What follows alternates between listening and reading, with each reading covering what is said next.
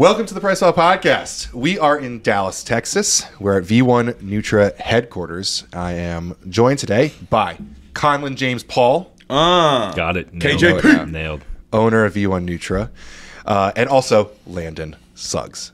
yes, sir. A- actually, you know what? I'm actually very appreciative that you announced me as Landon Suggs, and I just realized you didn't call me Fade. I, just we realized. had a that, we had actually it was so funny. I didn't talk to KJ at all about coming out to this because you called me. Yeah. and we talked, and uh, I don't know. I wanted to be like, like exciting, like surprised when I get here, but but it wasn't a surprise at all. But uh, I, I we talked on this call. I was like, I'm so excited to podcast with Landon. Yeah. not fade, right? And I mean, I love, dude. I listen to your music. It's cool, you know, whatever. Uh, man, I was gonna name the boxer that you did, but I'm not a boxing fan. Tyson Fury. Tyson Fury. Awesome song, cool stuff. But I don't, I don't think enough people appreciate Landon. Like, it is a different personality. Um, and as someone who's like legitimately a friend of yours, like, I'm excited to explore that a little bit. Dude, yeah, I I'm excited to kind of show that side a little bit. You know, there's been moments where like there's this hilarious clip from like four years ago or something at the Natural Body Blog Party where Ryan like interviews me or whatever, and I had this like weird like duality, Jim Carrey split personality thing going on. Um, but I, I think it might not have been a joke. Like, Yeah. like the more I go on, like and kind of flip flopping back, uh, back and forth between all these different things.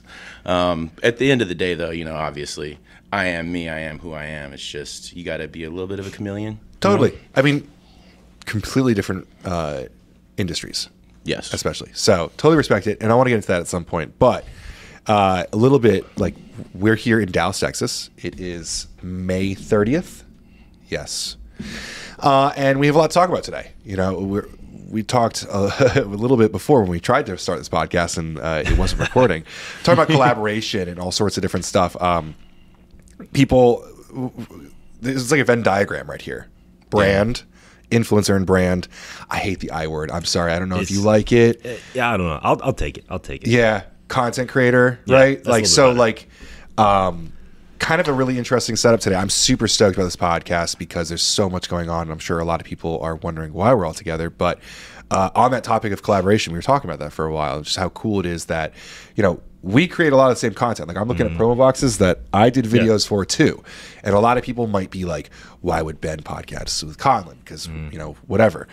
Why would Konlan and Inspired be together? All these sort of things. So, uh, welcome to a very fun podcast that we're going to get into all these things. Yeah, absolutely, dude. I mean, just to go ahead and crack that open and get straight into it. Yeah, what do we um, when it comes to the people that are able to function within, you know, whatever realm it is, like the confidence in what you do has a lot to do with that. Like if you're a new brand owner, or even if you've been in the game for a long time, but you've never got out like and had your, I don't know, um, just confidence tested in that way where you have to have these conversations, you have to be live and in person and on the spot and actually put out there that you have a passion for this shit, that you do live this, and it's not just a couple clicks every fucking now and then. You know what I mean? So like once you get those repetitions, like obviously you're gonna grow in those situations. But beyond that, it comes down to why did you start doing this? Yeah. Right. Like, and if you started doing this because you know, like KJ, you, me, I'm sure, like you were a fan of the industry, and like my first job in this shit was GNC. Your first like was Yeah. somewhere down low. it's because we actually wanted to do this. We like had a passion for it. Like I was fucking obese as a kid and like got super into supplements in high school. So like I had a passion for it that just you know continued to grow because it, I had a positive experience. You know what I mean from using supplements super young, and therefore I'm a fan of this shit. And if I see something else that's dope, I'm like, that's fucking cool. I want to Yeah. meet him, which is what happened with V1. I yeah. saw this shit. I'm like, this is a really dope brand. These formulas are god awful for market, but as a fan, I want to take this shit. Yeah. You know what I mean? How did you guys meet? Uh, dude, I honestly think either you DM me or I, I might have just done an inspired uh, review. is I think he- because yeah. I think this one has a one-stop sticker on it. And I'm Yes. pretty sure I picked that up from One Stop. Yep. Because I was like, oh, that's a pretty damn high stim formula. This is uh this is authentic. This is real in person. I hope this is on the camera. Purchased, not sponsored yet. And dude, that's what yeah. people, influencers, content creators, whatever that are trying to do what me and Ben do and a lot of other people is they first reach out to the company. That's don't do that. Yeah. Just go out, buy this up yourself, Yes. try them out yourself like you're a normal person. Give your honest review. That's how I started in, in like even now I still like doing it because it's more authentic to me. I actually like take my money, spend it on all these products and just I love the reaction better. I get. Yeah. Like just buying someone's thing and doing Mm-hmm. like good content on it. Yes. Like just giving value back. Oh my god. You know, like I think probably owning a brand probably changes that for you because it's your thing. Like this is the thing I miss the most about being part of a brand mm-hmm. is having a like something that I created that I can speak for, and, and- I, I formulate. A, a, oh, there's a train around here. I get to formulate sometimes, and it's out there in the ether, and I'm proud of it, and I'm excited, and it, it, it performs and everything. But like having a thing that's yours is really cool. Mm-hmm. So getting to actually purchase someone's product at a like point of sale, like Yeah. like supporting them at brick and mortar or something, and then coming home and creating content for someone is really special. Yep.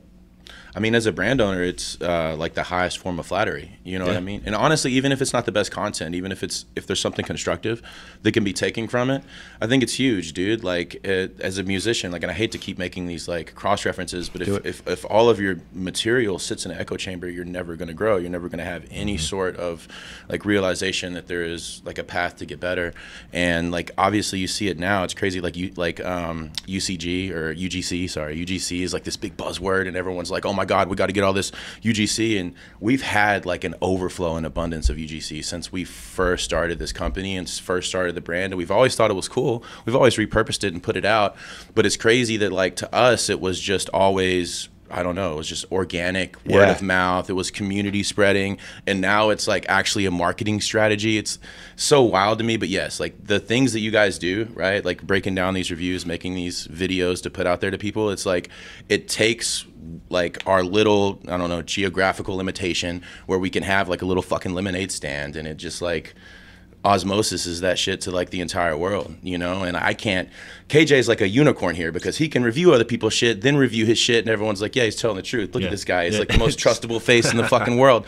Like, right? Like, I, for whatever reason, I don't know. I, um, I envy that because Yes. I I have gotten the opposite reaction. Really? Oh man, uh, it's actually gotten a lot better. I think uh, I probably have like someone like your, yourself to, th- to thank for that kind of thing. But like, man, two years ago, uh, I used to get fucking hate mail about the fact that like some of our stuff was paid for. Yeah, I'm like. You, you own a Mustang outside when Yeah. when uh, you know whatever large car reviewer uh, talks does their, their video about the Mustang 2024 like do you think they did that for free Yeah. right. Exactly. Exactly. you watch any other industry, um, there is so much paid content, sponsored content. Like like uh, I think it, it might be just because like we do create very like user generated feeling content. Yeah. Yeah, dude, Right. and like you guys aren't putting out a magazine. There's like there's no publication that you're selling. Like, yeah, and so I think that's mean? where it starts to happen is people get personal about that because, especially because this is something you're consuming, Yeah. right? Um, but I think that's something that's that's really important that KJ does that we do as well, is like by the facts. Like these are the ingredients that are in there. This is what they're going to do. Exactly. Like right, and so that's something like uh, uh, the analogy. Like you can't like if, if someone's out here like that's a V5 Mustang. Like no, it's not. They either make sixes or eights. They don't make like like th- there's factual things, and so that's where I always base a lot of our content on was the ingredients. You know, um, there's a lot of outlets out there that talk about um, how it feels, which lends a little bit more to like the crazy high stim stuff that I don't do. Yep. Uh, I don't really talk about anecdotes very much uh, unless it's something that is kind of out of this world or very different or very experiential. And sometimes recently, synergy and ingredients has been a topic. Yes. That kind of brings that up because, like, uh, for instance, yesterday there was this giant, huge argument in our Discord about theanine and caffeine together, which is like a apparently a polarizing discussion. Is like whether or not you want theanine with your caffeine. Interesting. Yeah. Um, yeah. But that's like a personal preference thing, It's, right? dude.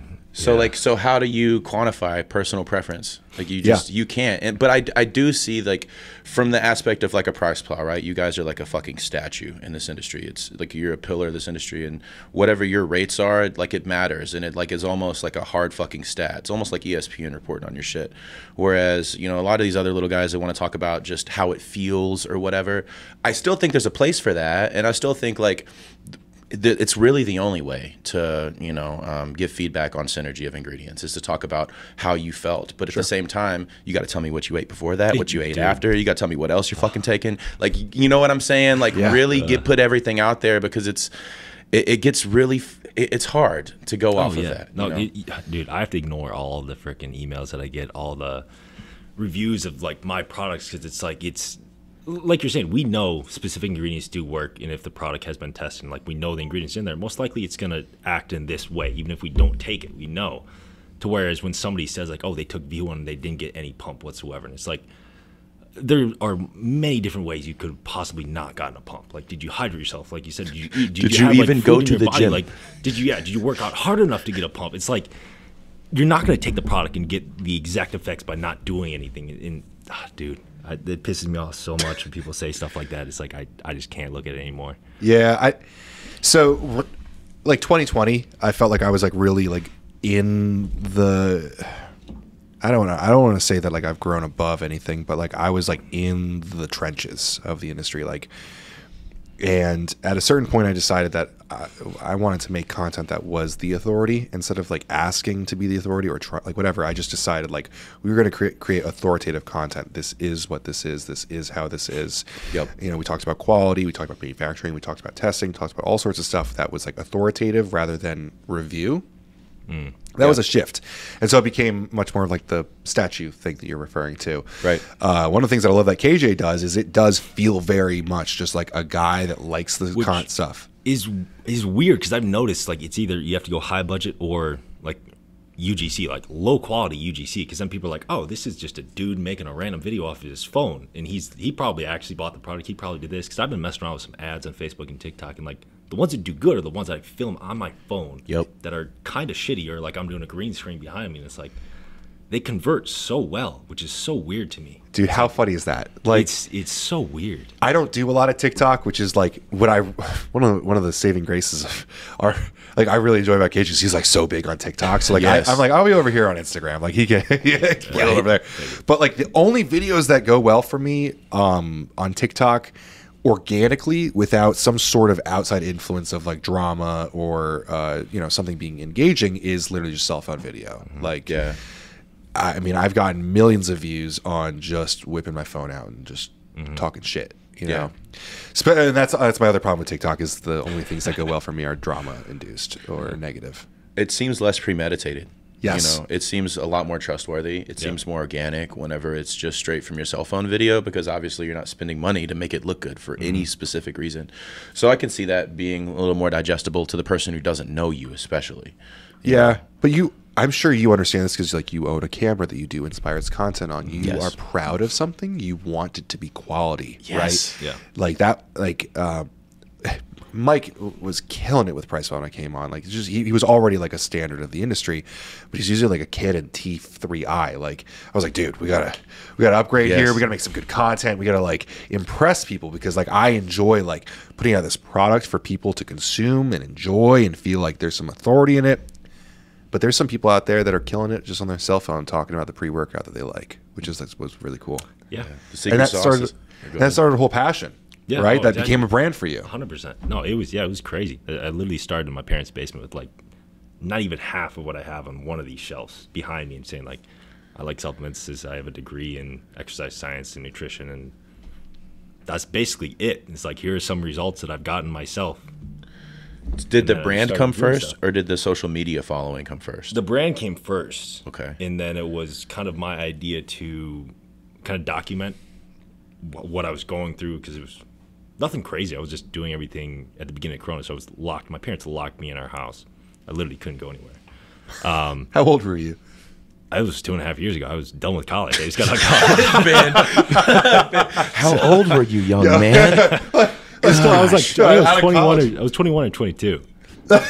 yeah. You're a man. well, yeah, like well, well, I think we were just about done with college, and like the last two or two months, I think we had to do online because they were like shutting everything down. So I moved back to my parents, um, and then so do my. I have three other brothers, and those are the three to move back to. And then my dad's uh, kind of a little bit of a health freak, so he's like, we're not taking any risk whatsoever. So we locked in in the house. It sounded like that worked out for you. I guess, yeah. I didn't know what to do, so I was like, all right, I'll just take everything online. Started the TikTok, started the the V1, which was KJ Performance Nutrition at the time I remember. changed the name twice.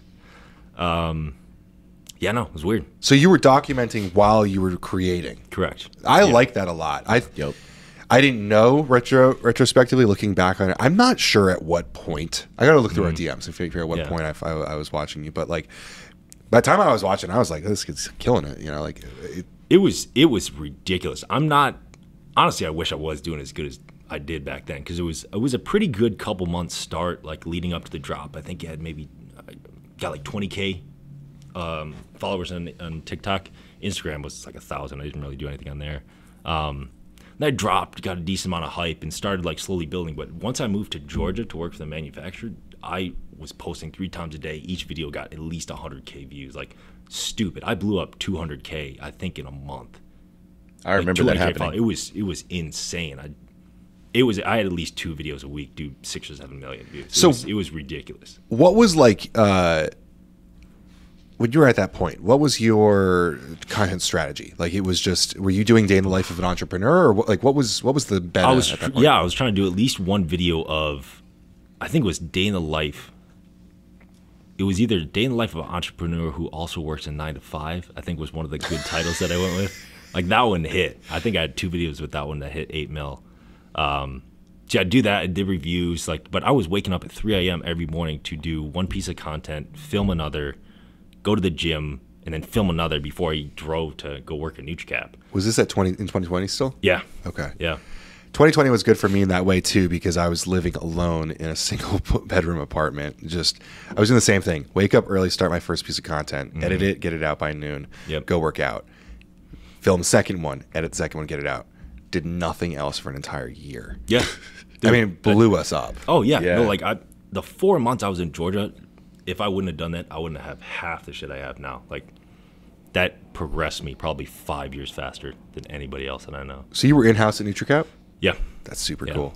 Uh, how many people? I mean, like I, I don't know many people that have actually like even toured a facility, much Yeah. less like worked at one.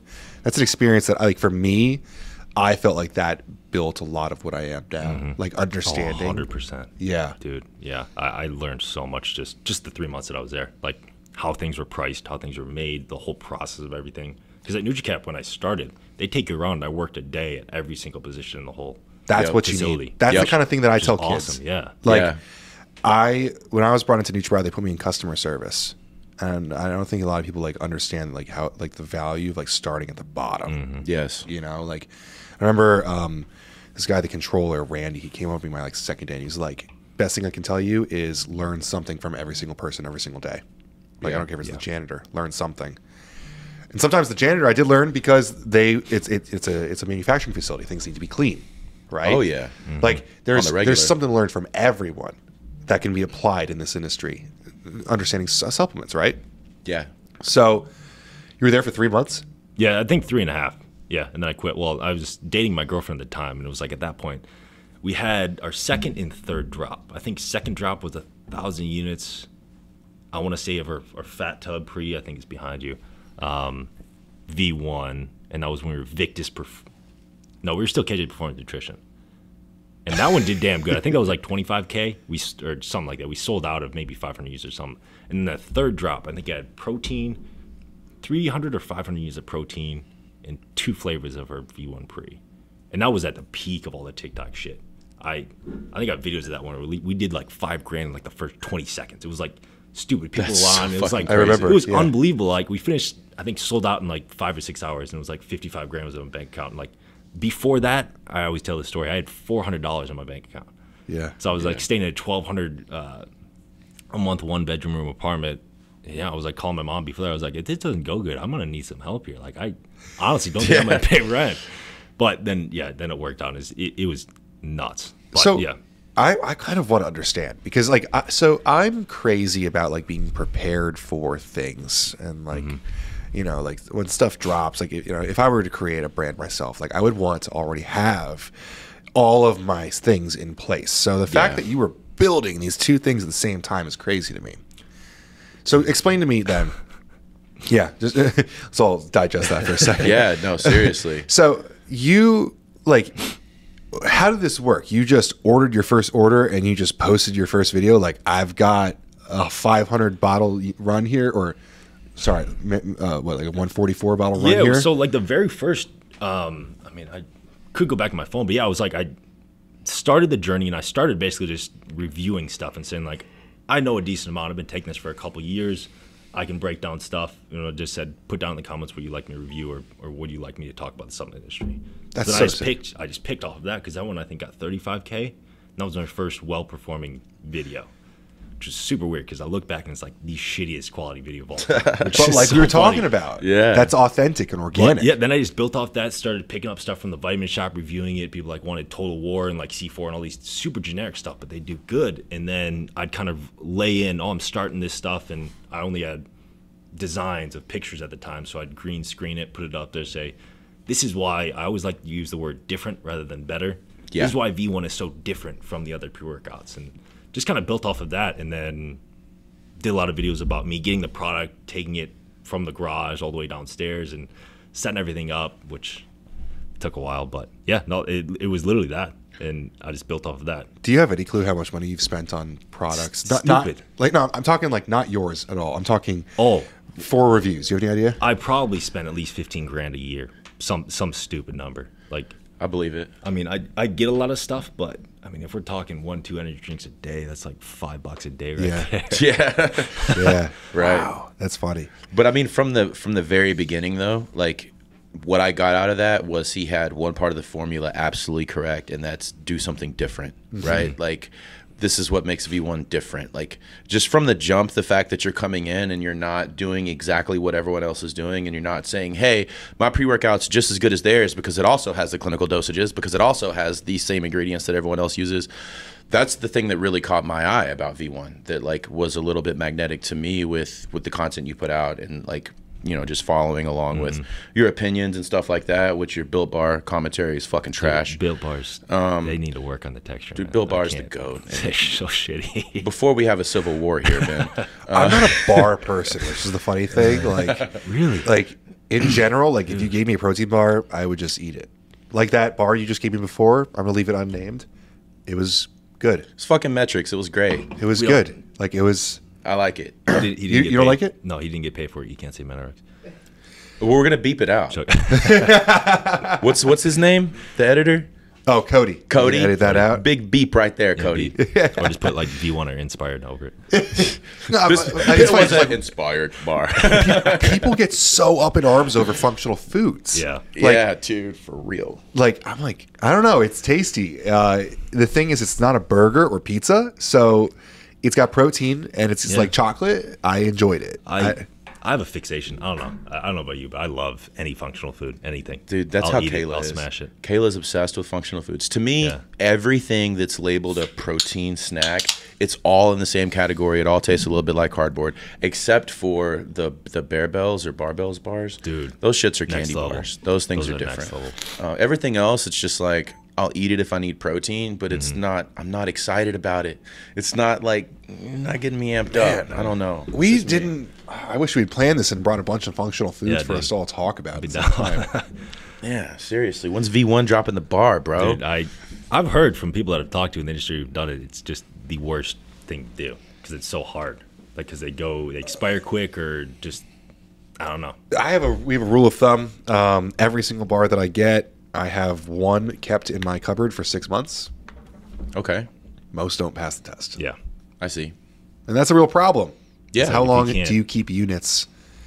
You know, a couple stragglers. That might be You're- why Anabar is doing so good though, because they're like they're dropping, getting stuff out Yeah. quick. It's like, oh, everybody's eating it within the first month. Okay, Yeah, fine. you could do it. you I- still all your shit out in five minutes, dude. So there's that, and then like, so I, um, Kayla's sponsored by Muscle Egg, and I think they're like the coolest fucking Oh, brand in the world, right? Imagine that logistical fucking nightmare. Like, think about that. Like, because Muscle Egg's got to be refrigerated immediately. It's got to be shipped fucking frozen and Mm-hmm. All that. Like, and um, they have a they have a RTD version too. Oh, where, like, really? yeah, but it's the same rules apply. Because like I, I wanted to look it's at preserved or anything. It's not, not at all. So like you, you order it, you get like a case of eight or six or how, and you have to like what is it a month or something to drink it? Which they're fucking so good, they're delicious, they're amazing, they make a great product, and uh, I'm a huge I used to drink that stuff straight. Um, dude, it's so good. It's fucking delicious. But at the same time, like I thought about white labeling it because due to egg fucking protein RTD would be so fucking cool. But that be awesome. logistical nightmare, Yeah. dude. Like, I mean, I guess you could chunk a couple preservatives in there, but they're not about that life. Would you call that egg serum? Uh, no, probably not. Egg-spired? serum. That just sounds Egg-spired like serum. that sounds like an aborted fetus. I just feel like all of your liquids are called serum. They Right? are. They are. Yeah, dude. Man, I was trying to do a fucking BLG ISOPF serum, and it would have been the coolest fucking like the beta lactoglobulin. It would have Yeah. been the coolest fucking. We shit talked ever. about this, the Arnold, right? Yeah, we did. We did. But like, it wasn't. You can't get it dense enough without violating a patent. It's like a whole thing. I was. I was really aggravated about it. But it would have been the coolest shit ever. A little fucking cap full. I'm gonna t- stop talking. Someone's Yeah, gonna steal stop before you give it away to someone. it just seemed too good to be true. Free game. Free game over here. Watch the PricePlow podcast. dude. Landon's giving out all the. Got so many ideas. It's insane. It was a. It was a great idea. Yeah. Maybe one day. Maybe one day. That shout out to Ben. Ben made that connection. I did, dude. Connector. We're talking about this. Yeah, Came over, dude. grabbed you. But there's there's some brands that like these these specific pieces of in- innovation like just it's it speaks to me like or probably anyone. Not, not I'm like a visionary or anything, but like inspired does weird shit. Yeah. Yeah. So I see weird shit and I'm like that could work for them. Well, and it it goes back to like why Inspired was began, right? Like you're talking about Chris Waldrum, the the actual real fucking goat, like the, king dude, of weird the shit. dude like sheds goat fur, like it's crazy. But like, um, no, seriously, like his whole thing was, I'm just gonna make exactly what I want, and that's the exact same like I guess um, I don't want to say culture because that's so overused, but I guess I don't know. That's the way that I run Inspired. Is still the exact same way. Everything that we like are gonna drop or make is gonna be probably the highest standard because like when you're in, I guess this fitness community, and like as you go along in the lifestyle, you start to like hear about certain little things, right? Like fucking red food dye, or you know, wanting to start using organic eggs or cage free or whatever. Like there's like all these different levels, um, and I feel like as far as you are progressed as a human being, is a standard you have to hold your brand to. Sure. Like if you as a as a human being don't consume certain things because you feel like they're harmful, your brand should not, you know, fucking give these things to the public. Um, so that's the same, you know, same fucking mentality that we're going to continue doing. And if we put something out, it's going to be unique because if it's already out there, then like it's already there for you to go get. Go get that one. Like if fucking, I'm not going to make Devastate Dark if I can take V1 and that's exactly what I want, you know. But with Devastate Dark, fucking dropping in four weeks. Shameless plug. With that pre workout, which is going to be the craziest, and most insane thing that's ever happened, it's very fucking unique. A lot of this shit's never been done before, or used before, or used synergistically, or even told in a story the way that we're going to put this out. Like, a, it's going to be like an all in depth experience. And it's because it's exactly what I would want if I had like my dream choice of a pre workout. You know? We get a little meta here. You ever you ever record podcasts anymore? You've, it's been a while for you, right? Yeah, it's been like nine So you don't cut reels for those from the I used to, yeah. Ah, well, so Cody's watching this right now and editing this, and that what you just did right there, that's that's some reel. real shit. Real shit. Yo, hey, we need to coin that. That's a fucking t shirt. Real shit, That's man. real shit. We'll Yeah. start that podcast. So okay, so we've been here. how long have we been talking? For, for a bit now, and we haven't talked about why we're here.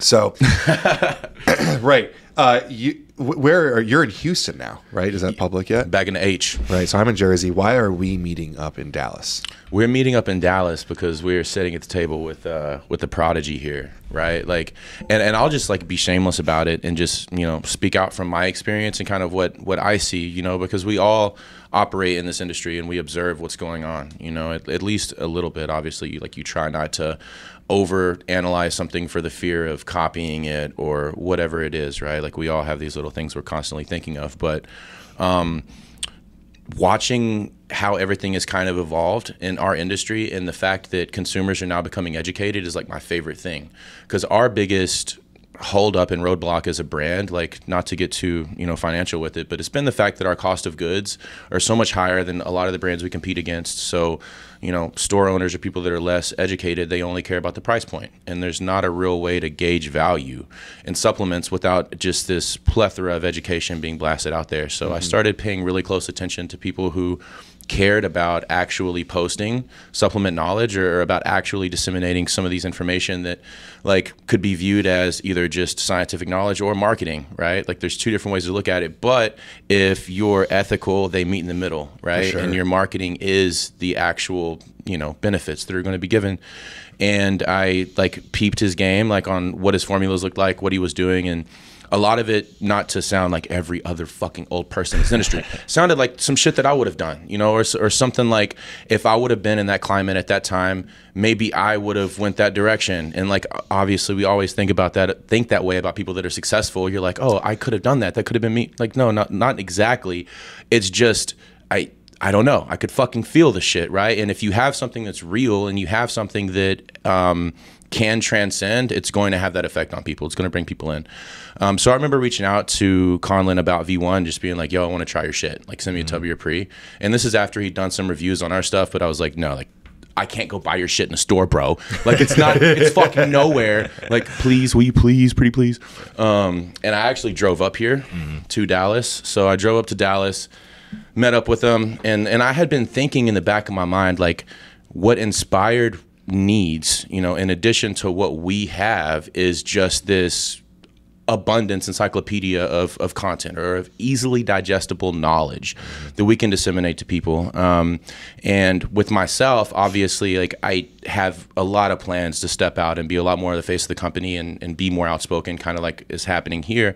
But at the same time like inspired has been a dream team like waiting to happen. It has been like this uh, amalgamation of Chris Waldrum's ideas and, and things that he's you know gathered throughout his tenure that I came along with you know a couple years ago and dropped literally everything that I have into and really sold out to. And I like at the time I felt inspired was the only brand I would be able to completely sell myself out to because obviously all the ideals it's built on. And as I evolved as a person in the industry, like the brand that even the brands I've been associated with or that I've had or even owned, like outright owned, they became about the industry or they became about um, the bottom line. And Inspired has never done that to this day. And I think that's super, super impressive from the standpoint of the brand's been acquired, wholly acquired. Um, and, you know, luckily I'm still in this position to, to grow it and help it see its full potential.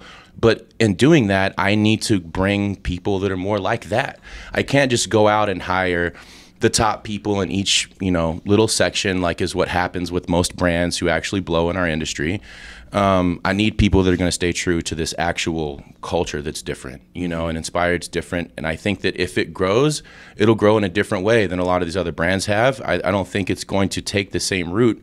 Um, and all of that to say i see kj as being someone who would be a very, very valuable member of, of Team Inspired. And, and I say that based on what he shows um, as a formulator, as a marketer, as a content creator, um, and as a human being. You know, like he fucking doesn't like built bars. He's probably insane, but he has like he has the courage to tell me that. You know what I'm saying? You gonna tell me you don't like built bars, bro?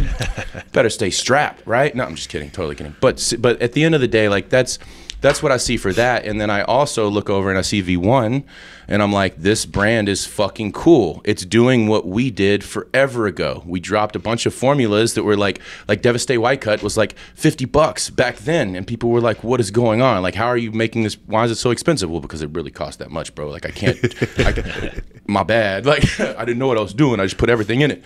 Um, and, and I see V1 like, okay, there's a lot here and i think that the brand that he currently has set up can thrive and it can live for a long time and it can grow. But he's just one he's just one man you know? And i think the ideals of both brands align perfectly.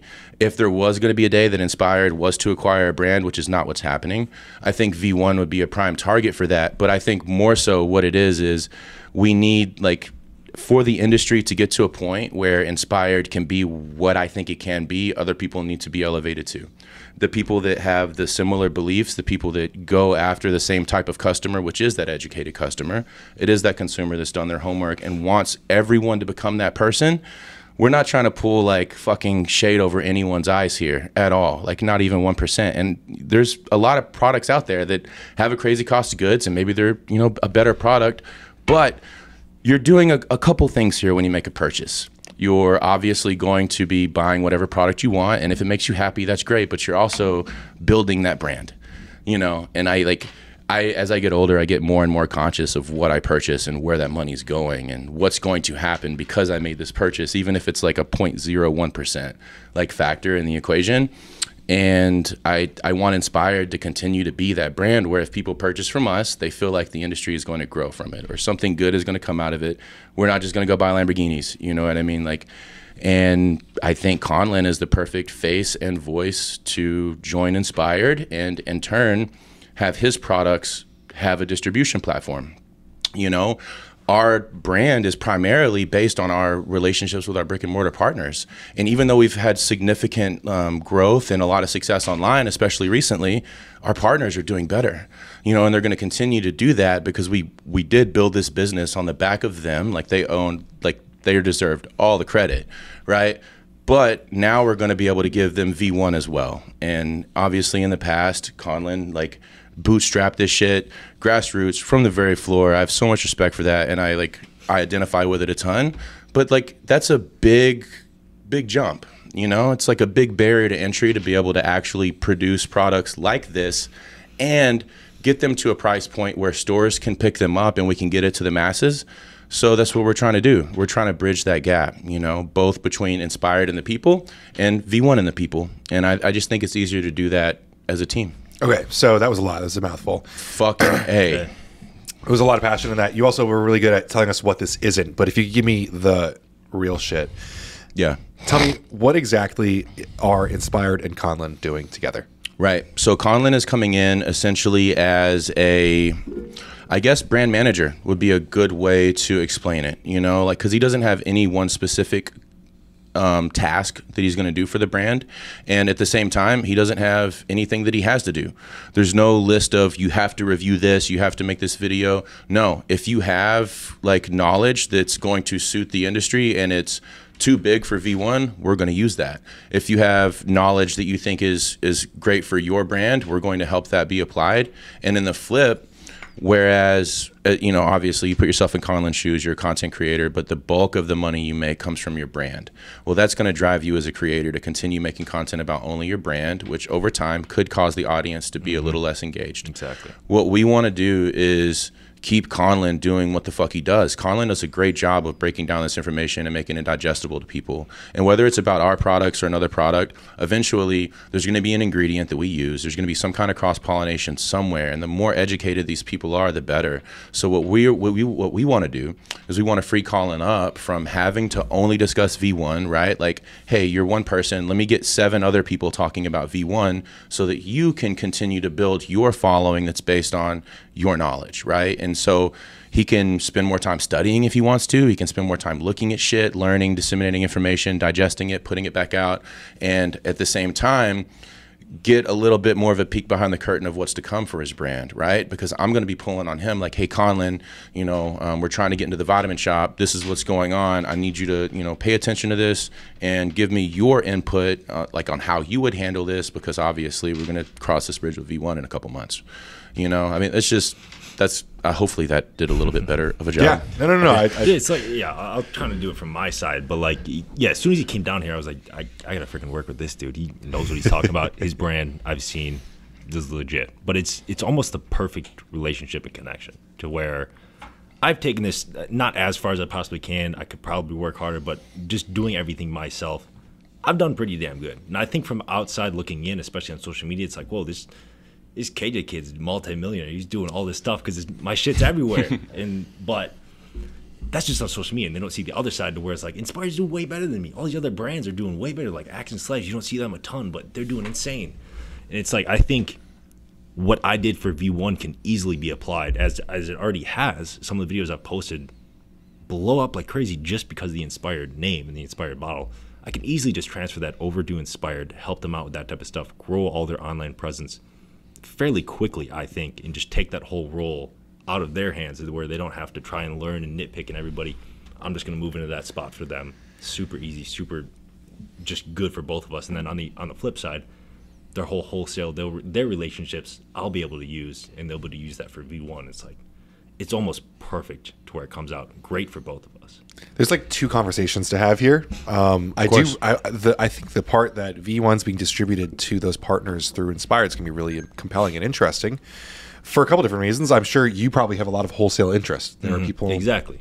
I know this because uh, a lot of brick and mortar is now creating content, right? There's a lot of stores. Yep. Uh, I mean, hey, that's where Brett started, right? Yeah. Like, there's a lot of stores making content and watching, and probably want to know where they can get V1. And doing wholesale is not easy. No. So that's a huge, almost like passive income, huge Yes. boost for you. That's Well, it's very like, cool. Yeah, exactly. Like 100%. Landon was saying Yeah. is like if I can take all of these roles off of me Exactly. As far as like packing, being the sales guy, doing all that stuff, and only just V1 Inspire be the marketing, be the guy behind the camera, the online presence of, of kind of both these brands are teaching Landon how to do a little bit more compelling type stuff. It's like that makes both of our brands just be able to grow a lot quicker, and he can handle a little bit of the backside. Inspire can handle a little bit of the V1 wholesale. It it makes it that much better for both brands. So that media side is, I think, where really a lot of the interesting conversation is, because I think, um, you know, no one wants to admit this in these kinds of words, but I think there is a formula to the content, right? Like, if you had to write an SOP for how you make your content, you probably could pretty easily. I think we, most of us who do it daily, like, there's a pattern to it, and it's what people like. Yeah. Yep. Is this content that Konlan creates, is the bulk of it going to be on Inspired's actual channels? Are you seeing him as a brand's spokesperson there? Yeah, absolutely. I mean, and there'll probably be a decent amount of collab posting. You know Yeah. what I mean, where it's it's on his platform. But like whenever it comes to the the content that he's going to be creating moving forward, that's you know a little bit different for Inspired as as opposed to the other people that you know he does reviews for or breaks things down for. He's just going to be talking a lot more about the actual effect of the product. Yeah. You know, he's going to be giving a little bit more of a scientific background for it versus just saying, hey. Taste, flavor, macros. Yeah. I'll give it a nine out of you know. Instead of instead of just doing that, like you're gonna be able to see him, you know, spit some game, talk some fucking shit. You know Yeah. what I'm saying? Mm-hmm. Yeah. and Exactly. I think that's really cool. Um, and and also open disclaimer, like this can be edited out, I guess, if it needs to be edited out. But like he's not gonna discontinue business with any other brands. Yeah. Like the people that he currently works with, that he already has engagements with, that's continuing to go. So Yeah. no uh, no slave driver shit Which- over here. Which right there just makes me want to work with him even more. It's like there's not too many people out there. At least he's one of the first people to be like, "Yo, I have something you might be interested in. You can help me out. I'll help you out. Let's do it. I don't want you to do anything else." It's like, Yeah, I'm, I'm sure you probably dealt with a lot of owners in this industry. They like to control. They like Yes. to.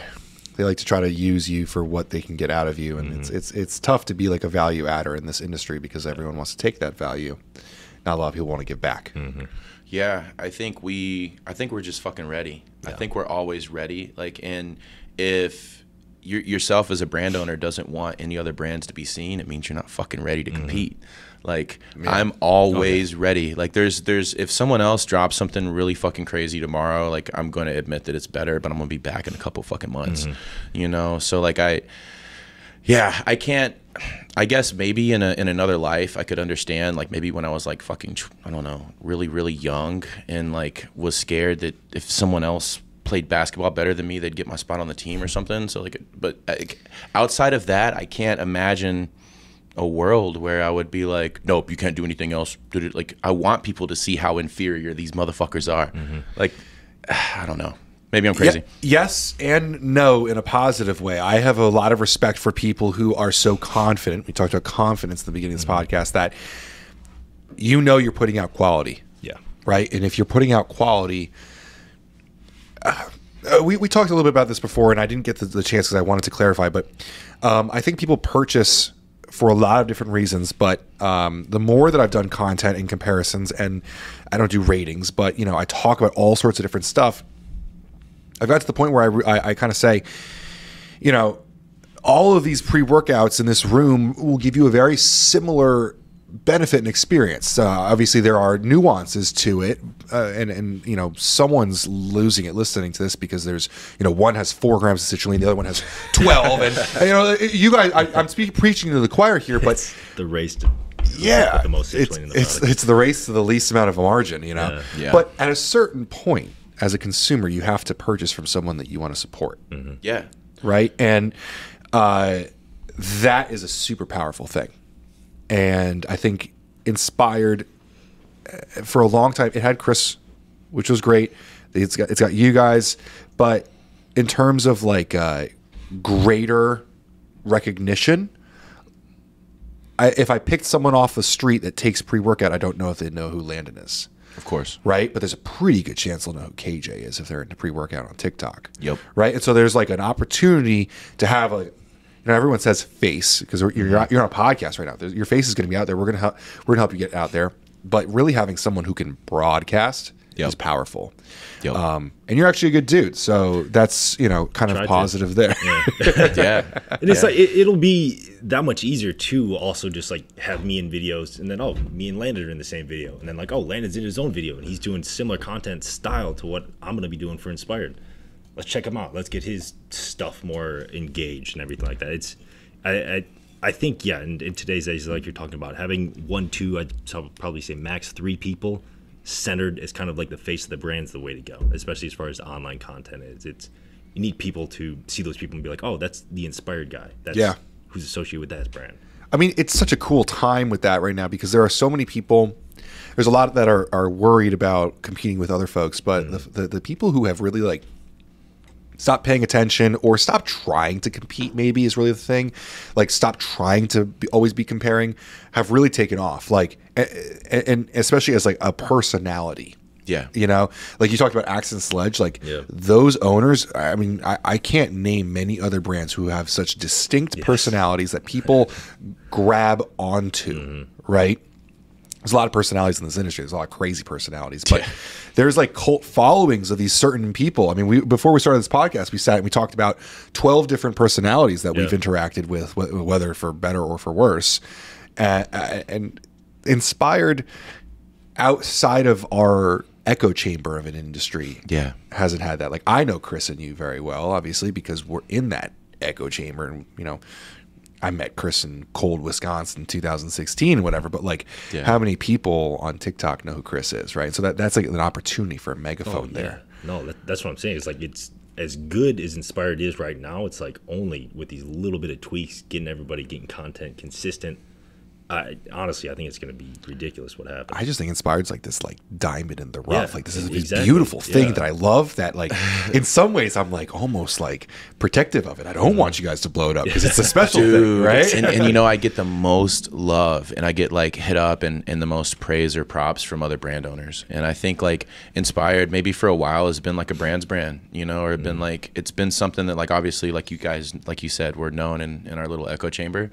Um, but the thing about I guess like the essence of this brand is just like obviously it was attached to Chris for a long time, but it wasn't just Chris. Like Inspired was still Inspired. Like, and he's to thank for that. But like, it's like even now, and like Inspired's not me at all. It's like Inspired is its own living, fucking, breathing energy, and it like is actually an energy. Like, I'm not trying to get too fucking psilocybin here, but like real shit. Like, No, let's get psilocybin about this. Let's Inspired. Inspired has a fucking vibe to it, bro, and it's like it's something you can feel, and it, it's it's so much easier to feel a part of Inspired. It just is. Like whenever, even if like when I joined Inspired, it was just Chris and Stephanie. That's it. But whenever I like flew out there to St. George, Utah, fucking took LSD with Chris, first time we ever hung out, whatever, like and, and had this experience, it felt like I was a part of something that's bigger than fucking Optimum, bro. Like it felt like I was a part of this energy and this movement that's just asleep, you know? And I like I we started our um finally started like our actual official affiliate program and I, I f- couldn't find anything more suitable for it than to call it like the collective conscious because i real shit legit feel like that's kind of what we have here is like just a bunch of fucking antennas like in, in most of the t- it's either you're going to tune into this frequency or you're not and with inspired it's so infectious and it has such a positive i mean shit it could just be the name inspired right? But it really has a way of making you feel inspired. It really does. So it's just like there's a potential for like inspired to to become a lot of different things, you know. Yeah. But at the end of the day, like I just always want the messaging behind it and the feeling you get from it to never change. Like I never want inspired to be looked at or, or seen as I don't know, I guess commercial would be the word for it, right? So in so- in some ways, I, I I have all the love in the world for Chris, but in some ways, I almost feel like it's better off. Like you burn the bridges or, or, or burn the boats, right? Is that the whole thing? Like burn the boats, move on, right? Like like like inspired has to exist on its own now. There is no Chris to to be that personality in front of it. Inspired now has to be that vibration. Yep. I, I, I kind of love that. That's that's really cool, kind of an idea that you, that you put out there. Um, and I like what you're talking about commercialization here because this is a topic that we kind of have to battle a lot. Ironically, Chris is kind of dealing with it right now at his Nutrex thing. Like as brands get bigger, those core followings sometimes feel like disenfranchised because it's Yep. they're worried about margins. They're worried about their spending. They're worried about the you know how the marketing looks. There, there's a lot of things that go into that. Uh, once that due diligence has been done, once there's a marketing team, once all this stuff is happening, Yep. I don't see that happening with Inspired. You guys, you know, you got bought. There was a cash influx, obviously, and there's Yep. a lot. There's a lot of opportunities. You talked about one opportunity before that I don't know if it was on the podcast or not about where you guys may be distributing through. Um, but there's a lot of cool things happening that don't happen for small boutique brands. Yeah, yeah. And a lot of people get worried, right? Is Right. the formula going to change? Is the the content, not the content, but like the content of the brand going to change?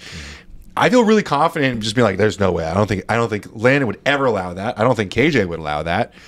And that's kind of cool that I can feel that way about a brand because brands change and and money's mo- greed is a big thing in this industry. It is. It is. You know, and like it's funny because we were talking about it with the Joe Rogan thing too, right? Like if if there's something about yourself that you've identified as being different or superior or um, you know, just something that you feel like is yours, whether it's, you know, you're the first person who ever listened to Russ, right? Or you're the first person who you found Drake before he blew up and and you knew that that was going to be that thing and you were the only one talking about it or the only one that felt that way. I think Inspired had so many hardcore diehard fans from day fucking one that saw the brand, saw the name, saw what was going on and completely sold out to it day one and that's their fucking Joe Rogan. Like that's their cool thing that made them cool and like there's a small chance that if everyone knows about Inspired, you're not the fucking Inspired guy anymore. Mm-hmm. You know, you're not the guy who found that anymore. You're not the one who has the the cool brand because everyone's wearing it now or everyone's taking it now. And I think that has a, a lot to do with like those fears and a lot to do with those things. And then obviously, I think equal parts is when things go commercial, a lot of times they get watered down. Yeah. And maybe they have to, right? Like maybe for Inspired to be the biggest brand it could possibly be, right? Maybe we would have to water down the formulas a little bit. Maybe we would have to, you know, take some shortcuts or work with certain people that we would normally work with or whatever. Possibly. Um, but if that's the case, then inspired, then that's not, you know, inspired. That's a brand like inspired that, you know, if we wanted to, we could commercial like inspired will never fucking be that. Inspired will stay true to what it is, like for as long as it lasts. And if that means that inspired will never be the biggest brand in the world, then it just means that it won't be the biggest brand in the world. You so, know? well, so maybe uh, uh, if we want to dial this back and talk about a very good ex- um, example of this is is V1, Yes. right? V1 being distributed through um, Inspired, I guess is what you would call it. It's being. Mm-hmm. distributed by Inspired. Um, there's already been talks about a more affordable pre-workout. Yes. Or, or, uh, this is something that I've had to talk about a lot recently because of different moves in the industry. Uh, Cbum's Essential, I think you're a big fan of. Yeah. Huge fan That was a big as move. well. I've it's like one of my favorite pre workouts right now. I can take that. I can take one scoop of that, and I can do anything. I can go run. I can do BJJ. I can lift. I can power lift. I can. I, I could take that and do a podcast. Right, like just very simple, very Yeah. effective. Yep. No one seems to be bitching about that product, but pretty much any other pre workout goes cheaper, and all of a sudden there's complaints. Yep. Right, like oh they took out the good stuff. It's underdosed. It's blah, blah, blah, blah, right. I I see that as like a, that's like an opportunity right here. V1 is going to have a, a more affordable option or a more cost effective option might be the way to look at it.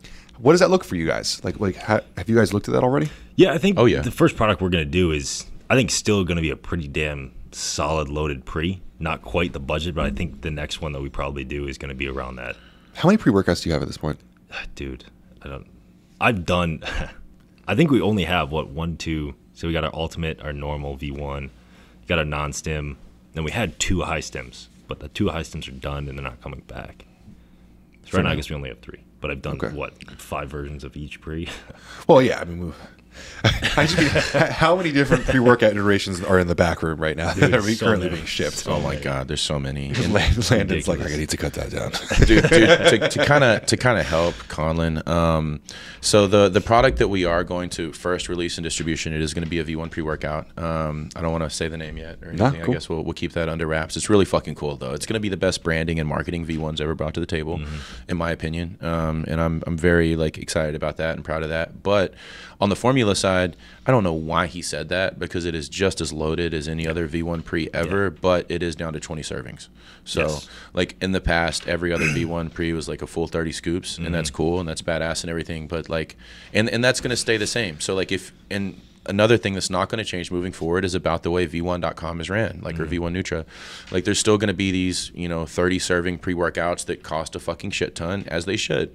But if you go in the store, you're going to get a more unique, rare underground collector's edition fucking tub, mm-hmm. right? Of V1 just as formulated all the way to the max, except, you know, it's a 2040 like most other pre-workouts, but you're paying the same price as you'd pay for a Devastate. Maybe maybe a couple bucks more, you know, at the end of the day, but it's still very freaking loaded. It's a different experience than the other pre workouts offered by V1. And uh, like if you want to support Konlan, you want to support Inspired, then you know you'll go out and you'll pick it up from one of our retail partners because they fucking make the world go round. So I, lo- I love it. So we were talking about um, kind of the, the, the shift in pre-workouts, like CBUM Essential. Something that I always brought up with that was I don't know how much you guys watch of Josh Shaw. He's kind of like you know us, but just business on supplements.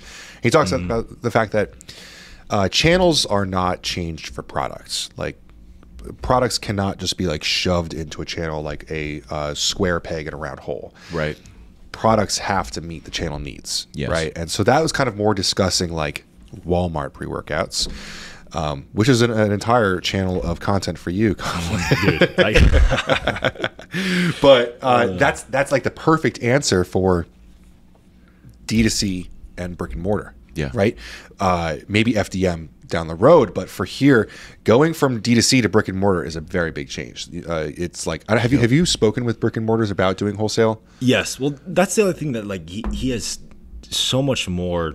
I think opportunities than I have. I mean, I, I have. I, I was writing out a list the other day. I think I have at least like probably fifteen to twenty people have reached out on either don't have stock or like they don't want to pay the thirty five bucks that would actually give me even just a buck of profit.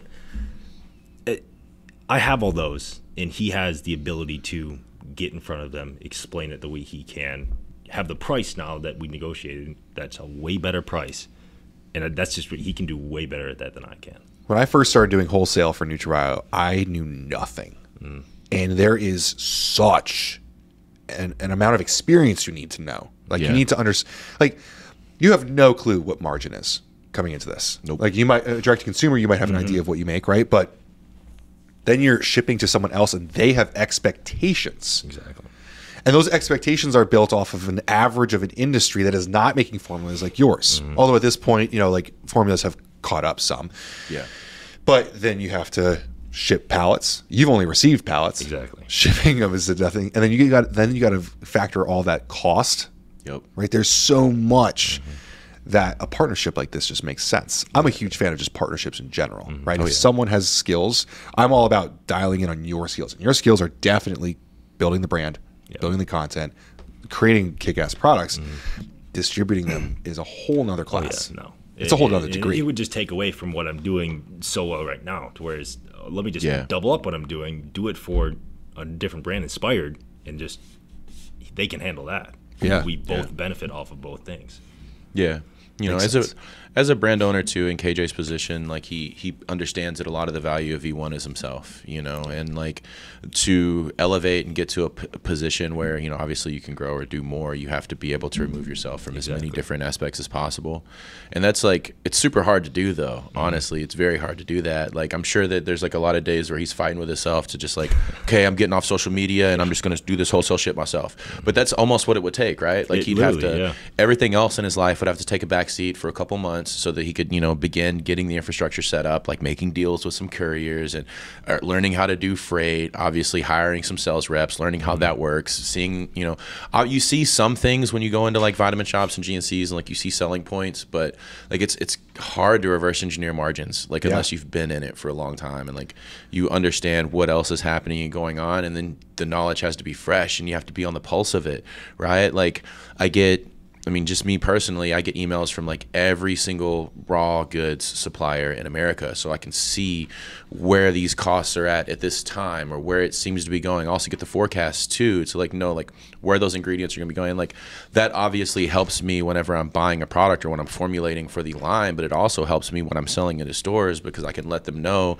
that's been cheap, it's not going to be, you know, or whatever it is. Like there's, yeah, there's I don't Yeah. know where I was going. That, but that finger, the finger on the pulse thing, that that's what makes sense. Yeah. Because there's so much. I don't know if you've messed with any consultants, but there are a ton of experienced people that will come in and be like, no, no, no, this is how you should do it. And they're giving you information from five, ten years ago. Yep. Shit changes, right? Big time. Shit changes. Uh, category managers at big stores. They Rotate. change like regimes, dude. and they like rotate. too. Yeah. it's not like it's not like firing out. It's like no, we just switched the fucking men's health and the the uh, you know whatever. Yeah. like you know what I mean. Like seriously, I remember launching GNC, then launching Vitamin Shoppe, and people moving over from GNC to Vitamin Shoppe. And it's like all the things that I was dealing with GNC, I'm now dealing at Vitamin Shoppe. Like there, Yeah. there, there are so many transitional things, and so much that you can't account for as a small business owner who hasn't done this before. Partnering up is the only thing that makes sense there, Yeah. right?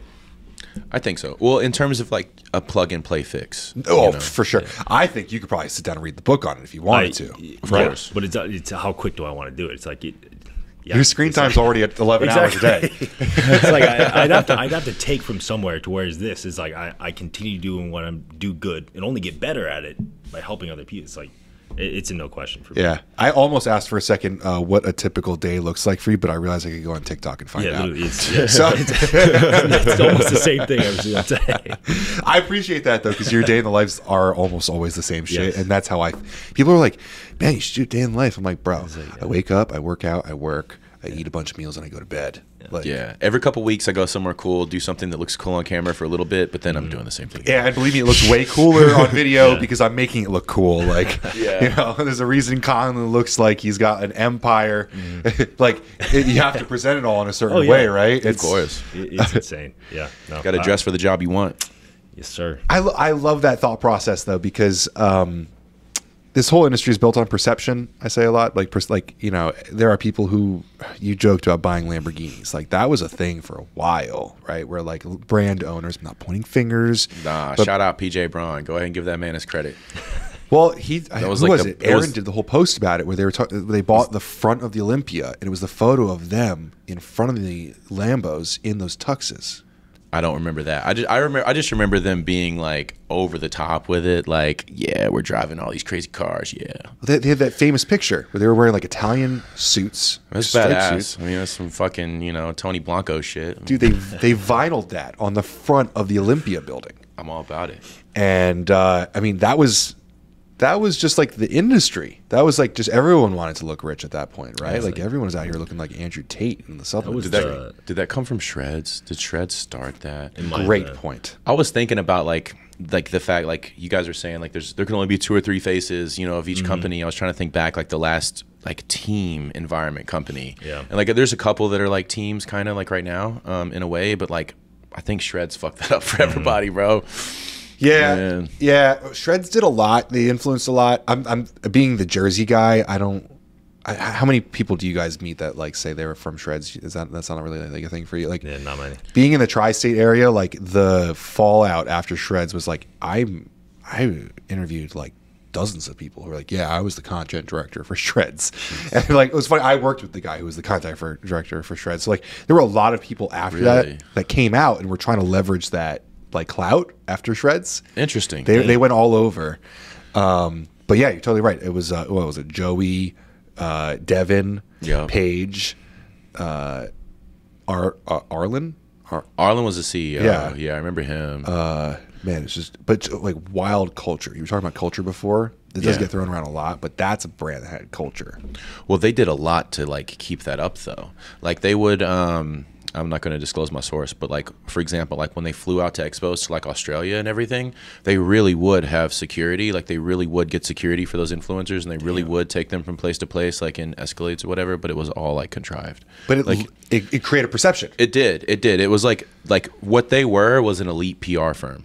So Like, I heard. So yeah, uh, this is going a while back, and I I doubt anyone that actually was from Shredz will even like watch this stuff. I think most of the people moved on, but.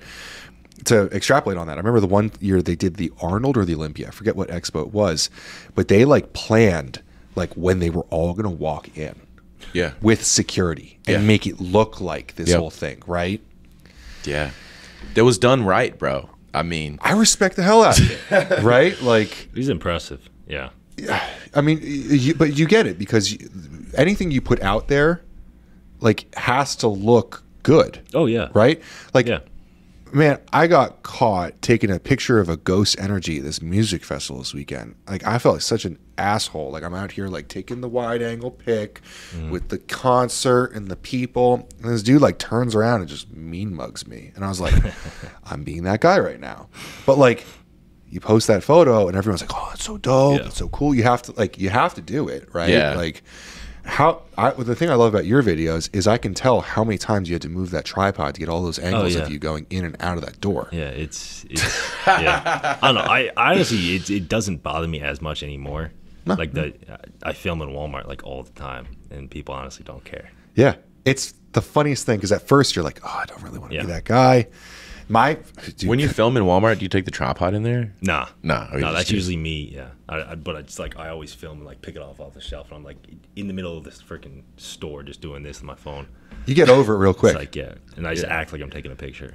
Yeah. it's like, Dude, we'll go places with Cody, and he's got like this rig, you know, like this crazy monstrosity. And it's the funniest thing. We were like in Vegas, and we were going like into a bar, you know, for NuLiv's party at, at SupplySide, and the security guy didn't like didn't even like talk to us. We just like walked right in, and I stopped and I was like, "Why didn't you like check our ID or anything?" He's like, "Big guy, cameraman." I figured just.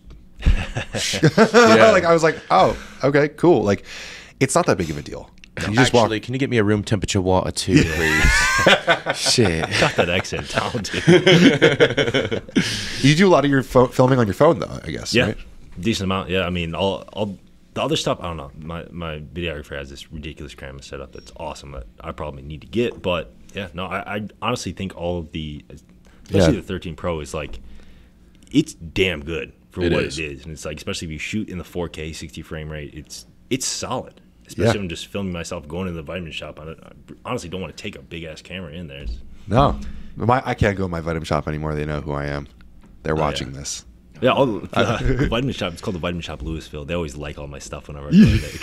'Cause they see it. I bet they do too. Like, damn. I'm surprised they don't know you at your local one. They do. Yeah. Oh, okay. I Yeah, thought you were it's- gonna But it's weird. It's like three older ladies that run it, which Yeah. is awesome. They're super nice. Start I fixing like, their "Hey, hair when what's- what's KJ walks in Yeah. and shit. Sure, for sure. They yeah. give me the good stuff. He's They back, asked me Betty. like, when's the next Ghost Energy flavor coming?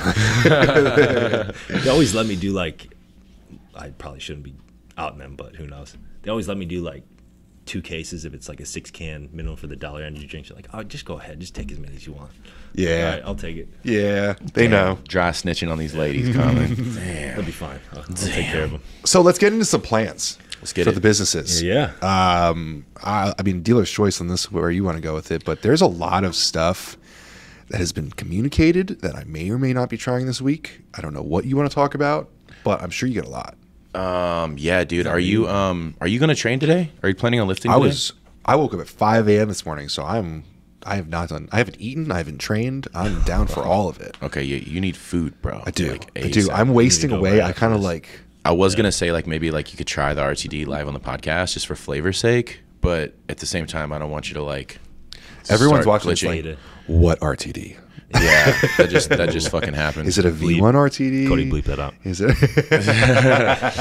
dude? No, the the RTD I do want to talk about. Okay, like and, and I'll even give some backstory on it. So well, I saw them in the refrigerator, so um, I don't know if we want to get out here. Want to just just Go ahead. have on the video? dude, yeah, like let's do it. I'll go Can you- grab- Can you Where's that at? in the fridge. Okay, so um, and then there was two. Okay, so um, yeah, man, like originally, and like we've already went all the way through the process. So we were going to. Our first attempt at the cooler was going to be a carbonated energy drink. I think I might have showed it to you. We talked about this. talked yeah. about the formula. We went all the way through the process, like literally all the way through, and um, we were at the very end about to go ahead and like place a purchase order, and we went to the Arnold, and like everyone and their mom um, announced an energy drink at the Arnold.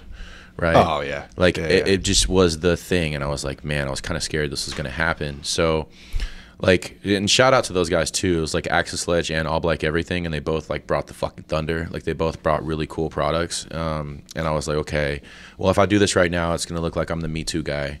And like we were right there, so I was just like, you know what? Mm, I'm gonna kind of pull back a little bit, and it's not just the Me Too situation. It's also the fact that like that's a lot of shelf space that just got taken, you know, and coolers are very limited, like as it is. Yeah, I'm glad you're you're saying it that way because the thought of inspired being worried about being me too is just preposterous to me. Like you guys do such interesting things and you speak to a different like I like I, Axe and Sledge. Uh, I got love for them. I, you know I worked with them for years. Yeah. uh, All Black Everything. TJ is my boy. Like they they do some cool shit over there. Cool shit. But you guys, I know what you're doing would be interesting, but I think the shelf space is a much more compelling thought process there. Of course, yeah, yeah, yeah, yeah. Um, shelf space is a big deal, right? Like, in, especially in the little coolers and whatnot. And we had the tooling to, or go ahead. I was just gonna say when it comes to powders, I laugh at people when they talk about shelf space because like, Yeah. I, I, that's I, that's like a early 2000s sales rep game. Like when it comes to energy drinks, there's literally only so many things in a cooler. Like they're not gonna buy another refrigerator just for Inspired. They should. No, I won't. Exactly, right? Like it, it's easy. Like the, with pre-workout, like a store can go from 100 to 102 pre-workouts easily. Like they, they're going to sell every fucking one anyway. But like so, and that's like what I was thinking about. I was like, okay, well, I do want to attack the coolers, right? Like I do want to have something that is functional, ready to go, and um, I uh, got a call from the person who was doing our cans, like, hey, just to let you know, like we can do that still formula you wanted to do. So I was like, interesting, right? Because I had wanted to get into the uh, pre-workout RTD game, um, and I wanted to do it for a couple reasons. Like number one, we've been known for Devastate for so long now, and, and Devastate's name is synonymous with quality pre-workout, and I think it would be a disservice to the brand for that to not eventually be a thing. But then also, I know like and, and you guys I'm sure feel the exact same way. There's a lot of ingredients that have never been used in RTDs that totally can. They're water soluble. There is no reason to not use them, right? They're not short shelf life, anything that would keep it out of an RTD. So there's a lot of like open real estate for me to play with and like be able to flex the first thing on. But even more than that, it's a it's a game that's already set up for us to win. You know, we've got 10 plus years in the game showing that we do pre-workout well. We've never fucking touched an energy drink, mm-hmm. you know, and just because the a lot of these brands in the industry are starting to release energy drinks, like I'm sure there's a like great reasons why. Like All Black Everything has a great fucking supply chain. Axe and Sledge have a huge audience, like massive audience, and they have icy collabs. Like they, it makes perfect sense for them to do it. For the landscape where Inspired was at that moment, I just wanted to put a pause on it, and I didn't want that to be the way that we broke into coolers because that's just not who we are. So instead, what I did is I put everything in the fucking world, literally. No, not basically in a RTD, and made this insanely great formula for a Devastate RTD, and was a little worried about it because I was like, I don't know if this is going to actually work. Like, it's a lot of stuff to be putting into a drink. It's probably going to taste like feet. Like, what's going to be the issue? No, like first try basically proved everything. Like we we changed flavors a tiny little bit, but that being said, man, like this is it's the first RTD pre-workout that you will want over a powder. And I literally mean you will look at both formulas and you will choose on certain days and probably on more days than not, you will choose this RTD formula. Um, I definitely will give a lot of credit to Raw. I was just gonna make a joke about this because I think you called me after I did my raw video where I called that the most loaded RTD. The pump, yeah, the raw pump, and Yeah. and, and it fucking was. It's great. The raw pump is. I mean, both of them are great, right? I was gonna say both. They've them merged pretty- it now, right? Or no? no, no, no, no. They just they just changed they the branding changed the brand on so they match. Yeah. that's what it is. Thavage is great too. I thought it was really fucking good. Um, and shout out to those guys because they like they came out and they actually did something that I wanted to do before I could do it. I got a lot of respect for a culture brand. You know, like not that Yeah. their products are bad at all. I think uh, you probably reviewed a bunch of them and really liked them. Like the, Solid, yeah. They're a culture brand. People buy them for the culture. Mm-hmm. People, don't, I don't think people realize how good the pre workouts are. Like Yes. on paper. Like I know Bumstead's awesome. Jansen's great. Dom's inspiring. But like I want to buy from them to support them. But like the formulas without those names are good, and I yeah, like that. and they don't have to do that. You're right. They don't have to. They could just use that star power and and sell on that alone. But they actually put out really cool shit. So shout out to those guys for that. Yeah, and so I was talking, and you know, I was, I was stoked about their RTDs because they're packing stuff in there. You know, like I mean, uh, you've done a lot of RTDs. Like I, I have a hard time finding an RTD that I want to take that isn't just 400 megs caffeine and Yohimbe. I yeah, I agree. It's like what I'm trying to think of which ones are in the Vitamin Shoppe, and the only one I can think of is Total War. Total War is good. It's not is bad. just- It's okay. Yeah, which I think tastes better than their powder version. For sure. Honest. it But, tastes uh, great. we, we I, th- I think we give we could give some shouts to some good brands here. 100%. in the the spirit of collaboration. Total War is pretty good. Uh, Raw did theirs really well. Um, Primeval and VMI both did really nice uh, 16 ounces or 12 ounces that were like they had some decent stuff in there. Um, those were those are kind of full dosed stuff. But it seemed like the industry was kind of dancing around with the same amount of actives, the same kinds of ingredients. So I'm Yeah. I I was never really like an RTD guy. I don't know a lot about the technology uh, in terms of suspending ingredients and them being soluble and stuff like that. So I'm super curious, like what you found to put in these and like what wasn't used already because we had a discussion about this So much. Like, but why weren't those things being used? Was it a technology issue? Was it a creativity issue? What like like because Because the, different ingredients and stuff. yeah Yeah, I mean, uh, different things, right? Like, so, like, for example, even if something is water soluble or water dispersible, like certain things, even if they are, they can't live in an acidic environment, right? Like, it's the it's going to cut down on the efficacy of it, or it's just straight up not going to work at all. Or you're going to have like a zümXR that the coating is going to wear off of it, and now it's just instant release caffeine, right? Like, in with us, like, or the big a couple things that I didn't expect, right? Like L-tyrosine. L-tyrosine's a big no-no. I didn't think it was going to be a fucking no-no. Like, you, you've shaken up a amino fucking acid. pre-workout with L-tyrosine a million goddamn times. Well, no L-tyrosine in RTD, man. I'm sorry. So like, fucking yeah, we got two grams of acetyl L in this shit. Nice. Um, it's it's a banger, bro. I can't he wait to told talk me some the shit. formula and he like kept going and I was like, Jesus Christ, It's this yeah, thing's loaded. Ben, it's, Yeah. it, it really is everything that we prop it up to be and everything we say it is, and that's the only way it's going to make sense. This is only going to work if we can move some volume because Okay. there's. I'm just keeping it real, but but I have faith in that, right? Like I have faith in it. Like if you know that like I'm taking a risk here and it's probably not going to be here tomorrow, so you better buy it today, right? Otherwise you're going to be stuck with this other one forever. Like maybe someone will buy it because they're like, this dude's a fucking idiot. This shit's not going to last, right? Like, that's called hype. Yes. hey, hey, shh. No one can know that, man. Stop. Okay, so uh, the product pre-workout RTD. yes. a 30 second pitch. You don't have to give me ingredients if you don't want to, but like you're pitching this to a new category manager. What is the pitch on it? Like, what is it? It is not a hybrid. It is not meant to be an energy drink and a pre-workout. It is just a fucking pre-workout. Um, it's it's an over-the-top experience. It's going to be a high-stim, insane, ridiculous, crazy ride that you're not going to get from any other, you know, over-the-counter RTD. And I think that a lot of brands fall into that trap of trying to make it somewhat a hybrid. Like, it's a it's a pre-workout, but you you know you could drink it on your way to work if you want. Like, if you drink this shit on your way to work, like your boss is going to ask you like what happened to you. You know what I mean? Like, it's it's this is actually made to go to the gym, rip some fucking shit up. So pre and pump, not just Yes. energy, not just pump. Oh my god. Okay. Other than fucking, when when other what else do you take a pump? When you work out. That's Yeah. it. That's it. It's like right. So so like I I know that we've separated like pre workouts and pumps, and like a lot of that was due to I don't know supply chain or COVID or you know the the economy and our inflation thanks to our government whatever. I got other parts of this that I want to talk about with KJ in terms of stacking pre and pump. I want to talk about that a little bit For Uh, sure. But I, I totally agree with you on that point because we started splitting up these formulas, and now you got a thirty-five dollar pre-workout, thirty-five dollar pump, and all of a sudden.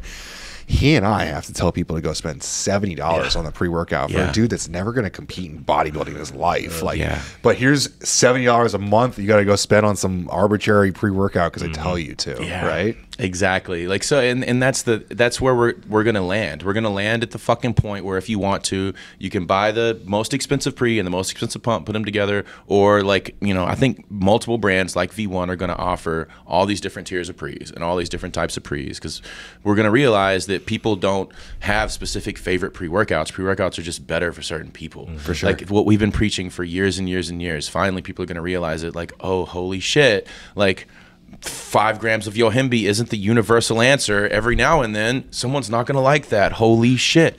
Like, you know, like, so that, yeah. um, That's that's funny because uh, so Mike and I we were talking about like how many faces can like uh, represent a brand. Like Mike's the perfect yin to my yang. Like hates Alpha Yo. Like cannot uh, couldn't take Legend V two in two scoops. And most people like on the internet Yeah. think that Legend V two was like for pussies or something. Like couldn't do two scoops of it because the Alpha Yo.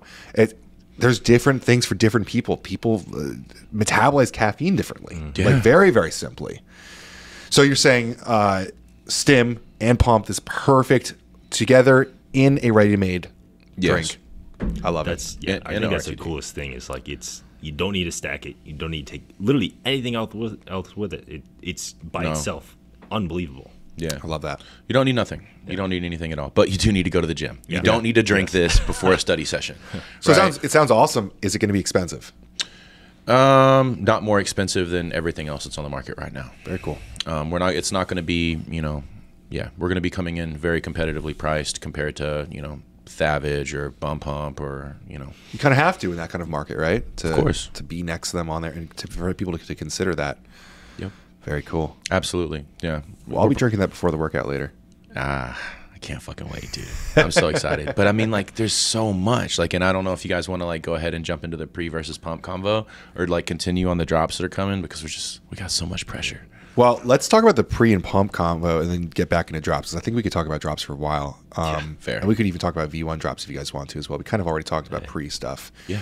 But um, do you do you st- stack pre workouts every single day? Uh, honestly, no. I, I weirdly take.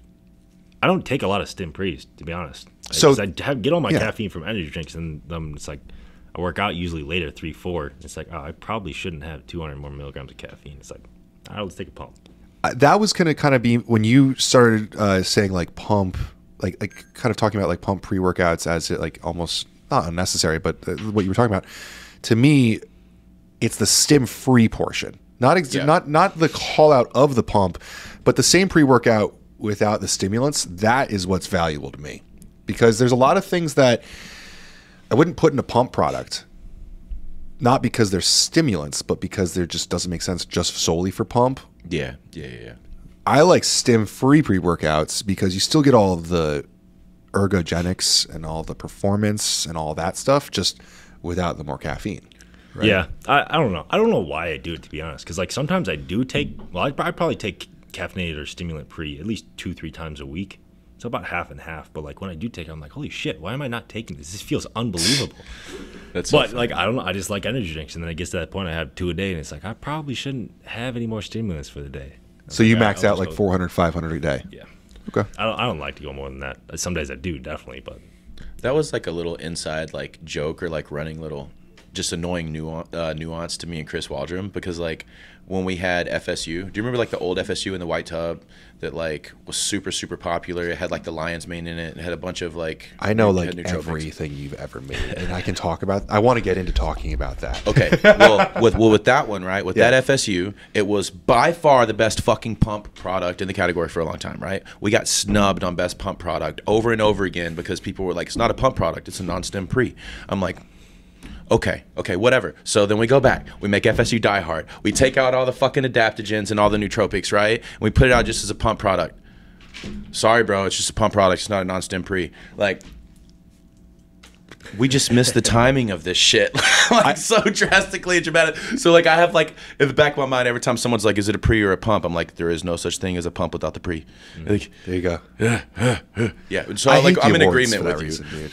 What you hate? What? The, the award stuff. Oh, man. like you don't you don't do any like kind of end of year awards for your stuff, right? I don't think so. Yeah, Oh, I- for like reviews now. Yeah, It's a love hate thing, bro. It's it's such a good thing for like platforms like you to be able to get clicks though. gets like, me great clicks for sure and i really like giving back to people who i think did some mm-hmm. cool shit Yes. but like there was one year where inspired I, I always joked with chris about this and i think it bled over to you sometimes too but like inspired had great years mm-hmm. and then you had like coast years you know it was just like like that year with greens multi like that year the collagen protein like that was a fucking blockbuster year for inspired you know that you had seasons and um it would happen where like maybe just like Q3, Q4, you had a really good couple drops. And like I always feel bad for brands that like didn't do it for 12 months. Cause if you looked at the paper, it's like, well, if we're going to go, like, because we, we track, we have a lot of um, uh, software in the industry that scrapes. And so we'll, we'll literally go like look at all their drops for the entire year before we do an award. And it's like Inspired really deserves something this year, dude. They kicked some ass, and then like you were saying, like there'll be like an argument, like uh, whatever. That FSU was badass, dude. That was an awesome pre workout. Um, my ex actually used that for a powerlifting competition, and I remember telling her like actually I didn't say anything at the competition because I didn't want to mess with her head. But I remember afterwards being like, "There's no stims in that." Mm-hmm. But sh- the focus on those adaptogens, Yep. and there's something about blood flow too that that just feels good. Like she loved it for power, for powerlifting, which is like it was an awesome product. Didn't taste that great because of all the adaptogens. Yeah. but that was like right before everything started tasting like candy. It was right at the turn. Yeah, like I mean, eventually the good flavor houses are gonna get their fucking samples out to the manufacturers, and people are gonna switch. you know. Yeah, it was what was the lion's mane? Was there any PeakO2 in there? I remember the lion's mane. No, I don't think there was PeakO2. Um, there was Lion's Mane in there. There was uh, Neurofactor in there. There was something gritty in there. It must have been the lion's mane. I remember. The Lion's Mane. Um, I want to say there was ashwagandha as well. Yeah. It was yeah. It, it was very loaded. I mean, it was like the first time anyone really ever actually dropped glycerophosphates in there for the actual use. You know, it was the Inspired's first crack at nitrates. Remember? by force. Remember? Big big dosages. yeah, That was. one. I, I I think this is an unpopular opinion, but I'll say it. That was my favorite branding in link in uh I almost said LinkedIn in Inspired's uh just evolution that the periodic table Oh right yeah. the white labels with the periodic uh, table uh, logo I thought that was so cool back then I mean this Chris whole is, gonna, Chris is gonna love that. I think I said that to Chris a couple months ago, and he got. I, I mean, he's very proud of this stuff, Of right? He's very proud of like the wild, crazy stuff. But I'm more of a minimalism person, Yeah. and I always thought that was like it was powerful. It was so much like it was such a clean look. There's a lot going on now, which obviously people go wild for. I mean, th- that kind of branding is, is wild. Uh, on that note, I forgot to ask you. You're talking about new branding for V1 or new labeling, like going crazy with the looks Yeah. Um, because of this new relationship is chris getting involved in the labeling or like where is the new creative coming from where's that C Dub will be involved. Very cool C Dub will absolutely be involved. Yeah, like I mean, most likely what we're gonna do is, um, you know, inspired to the point now where we have multiple designers. For sure. Um, thank God we don't have just one, and it's not just only us. Like when I came on, literally it was me and Chris designing everything. Like back then, Chris didn't know Photoshop, and I was really good at Photoshop. So like even like on this label, the Dev State of the Union, like I kind of laid like a a base foundation la- like layer for him. And then chris waldron went in and like illustrated it out and made print layers and actually made it something that could be printed and look cool. Like if you look at all the old intel labels they're really cool labels but they didn't have all these varnishes and all of these things that i don't know how to do. Like chris had that knowledge. Um, so we made like a good little synergistic pair but now finally like I'm not having to do any design at all anymore. You know, we've got a couple designers on staff, so likely what's going to happen is um, one of my favorite staff designers is going to go in and, and create something absolutely crazy. That's going to get flipped over to C Dub. C Dub's going to obviously do his thing in terms of compliance and in terms of print layers and, and making sure that it's not just a 2D, it's actually a 3D product that has like a look and feel to it. And uh, yeah, dude, we're going to drop it into retailers all over America. so behind the scenes on v1 i mean it's mostly you there's a few other people maybe like your your label person and everything but Yep. how is that blending because are, are your d2c things still going to be kind of like your look and feel or is c-dub coming into there like We'll see. I, I think, uh, yeah, I think we'll see how it goes. It eventually probably make the brand stand out completely together. Yeah. And kind of blend exactly what he's doing with the first product that we do, and just kind of keep it going down the line with the new stuff. Um, that would probably be ideal, but yeah, as for right now, I think the online will stay kind of online, have Yeah. a little bit of different look as far as wholesale, retail, and then slowly just kind of blend it all together. for sure very cool Yeah, I think the identity will stay the same. You know, it'll be the same logo, a lot of the same colors. Yeah. you'll get the same feeling. It'll just it'll look a little more polished. And with this, you know, relationship in terms of like what the rest of V1's going to do in the future, it's a very, very, very malleable and flexible relationship. Um, and it's like that by design. I like there's both of these brands. I feel like are like living entities, especially since KJ is V1, you know. So I I don't want to lock a three year agreement in place whenever we both know shit's about to change, like in a big way. Inspired, we haven't even started spending the investment capital on marketing yet, and we're up, you know, like 120 percent, like from two month from two months ago online, like just direct consumer against a hard to beat month. Um, So what is that? Like what what what is that 120%? Is that turning the ads on? Is that better customer sentiment? Because because not I mean not a lot has changed in those few months. I don't mean that offensively. I just mean just like what is what is happening that is making that change for you? So there's a lot of stuff happening in the back end that hasn't even been like brought to fruition yet. But um, a few things I'll say, like you know, we brought on a, a really good guy that's kind of filling the CMO position. Um, very very experienced. He's you know has ad buying history for Charming Charlie, um, you know Nick's Ice Cream, um, a, lot of other massive brands that are like CPG or fashion and not necessarily related with our industry. And he is a media buyer and all of those things, but he's also really good with email flows. He's also really good with you know any type of plugin that can be you know put into Shopify. We've implement we've went from Shopify to Shopify Plus. We've implemented Triple Whale. We're looking at other attribution tracking softwares. We put in you know influencer marketing softwares that are actually doing things. You know we've started just a, a, a shit ton of things. I mean we spent a lot of money on infrastructure. Um, putting people in places. We've hired a lot of new people.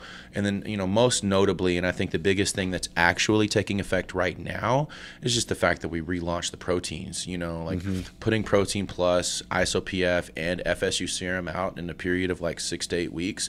I mean, that's what's got us up 120%. We've got crazy new products. But what people don't know is Inspired also has, you know, a $65,000 redesigned UX UI website that hasn't released that, you know, carries over into an app that you know has all of these like different types of you know subscription based softwares or people are going to be able to save on their products if they take it all the time like multi you know uh, apps like rebuy like and i'm literally given the fucking this is like the cheat code right here to scaling your brand but like having creative and clever ways to cross sell and upsell products not just based on dollar amount or not just based on getting to a threshold but all like actually based on hitting dosages, right? Like imagine if a website could have a dosage calculator built into the back end of it for whatever ingredient is you're looking to take. And I'm like mentioning this specifically because KJ did a review on Ember non-stim and like, you know, mentioned the fact that each serving is 250 milligrams of mitoburn. People are like, well, my non-stim fat burner is 1500 milligrams of mitoburn. Well, I hope you're not taking any other supplements anywhere else in anything you do because you're just like diminishing the fuck out of your returns. We have mitoburn in like three or four different products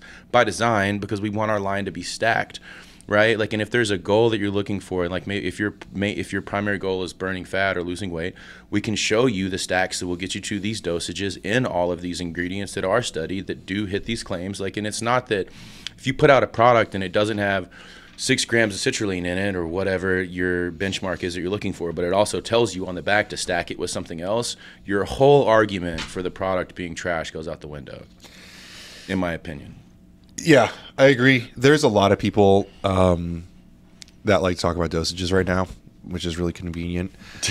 yeah right It, I, I it's funny. Uh, I'm kind of reminded of the stacking conversation we were just talking about, where it's like, you know, I, I like all of it because you want to pull people into the brand. yeah You want them to take, you know, FSU serum. Uh, you know, you, you want them to stack that alongside other things that are going to give you those same ingredients. You're going to take all these things and, and, and in a day you're going to get all that together.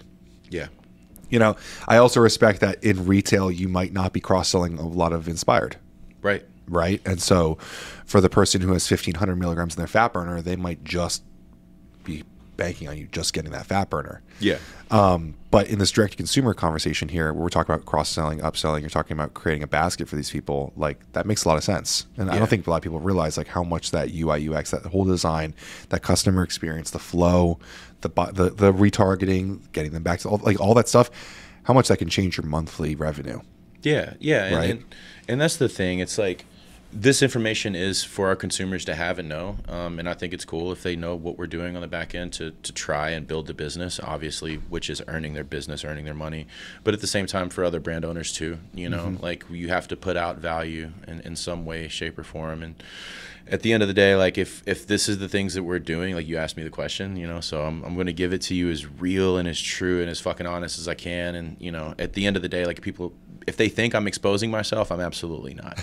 like there's 35 like thousand things that are a lot more vital and important than what I'm actually giving. But you can true you can trust that what I'm giving is the truth, and I'm making I'm giving enough to show vulnerability and giving enough to show that hey, like there's confidence in this in this actual path that we take. And I'm just I'm not going to give you every little step. I'm just going to show you the way. Well, you can give out the recipe, but it doesn't mean it's going to taste the same, right? Exactly. Yeah. So, I mean, so KJ, you're like super successful D2C wise. It's the only part of your business that you sell through, right? So that you've put all your eggs in that basket, and that's been really helpful.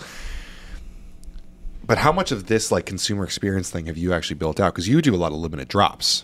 Yeah. So, uh, dude, that's the thing is I, I haven't even tried to tap into that that whole area. So I feel like the opportunity there is unbelievable because I really honestly don't care much about our designs. I want them to look decent, but at that point, it's like I, am selling it. And if people trust me and they believe in the product and believe in me and V1, they could care less about what it looks like. Whereas the opposite side, it kind of has to look very good, very eye appealing. You have to have a little call outs on there that speak to people, and like that's completely different than what I'm doing. Well, I love that what you built because because the way that I look at it, um, there's there's 500 mastermind courses for Shopify. There's yeah tons of Shopify experts on LinkedIn that will cold call you and try to sell you, pitch you like all their services. Anyone can do that. Anyone can build funnels and serve them to people and get them hooked on some monthly subscription and hope that they're not going to see it on their bank account. And, yep. and, you know, everyone can do that. Force Factor killed it back in the day with that stuff. You know, like that that is easy. Mm-hmm. But you built a brand that people want to buy from. So you know, I assume you've amassed an email newsletter. Yeah. You've got a lot of people that you can target, mm-hmm. um, and that sounds negative, but I think people need to realize that they're buying into these situations, exactly. right? Yeah. So when KJ turns that on, or when Inspired turns that on in conjunction with KJ, it's going to be so much more compelling. Mm-hmm. Yes.